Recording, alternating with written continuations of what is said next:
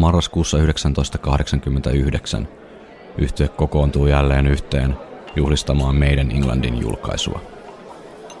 Takana on Iron Maidenin kannalta satumaisen menestyksekäs vuosikymmen, joka sinetöi Iron Maidenin ikuisiksi ajoiksi osaksi rockmusiikin kaanonia. Journalistien nautiskellessa julkaisujuhlien antimista harva kuitenkaan osasi aavistaa, että vuosikymmenen vaihtuessa ikuisten bileiden 80-luvusta krapulaiseksi ja ankeaksi 90-luvuksi myös meidän joutuisi sen astisen historiansa suurimpien myllerrysten kouriin ja joutuisi asemoimaan itsensä uudelleen myös raskaan rockin jättiläisten keskuudessa. Tervetuloa kuuntelemaan Viikonloppusoturit podcastia tänne oopperakummituksen luolaan. Kyseessä on ensimmäinen suomenkielinen Iron Maiden -yhtyeeseen keskittynyt puheohjelma, jonka jaksoissa käymme läpi kaikkea mahdollista kyseiseen bändiin liittyvää niin fakta kuin varsinkin fiilispohjalta.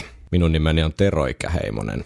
Ja täällä on myös Segerin Henri. Onko kehosi valmis keskustelemaan tunnin ajan jälleen Iron Maidenistä? Kyllä, kyllä. My body is ready. Viikonloppusoturit. Iron Maiden podcast.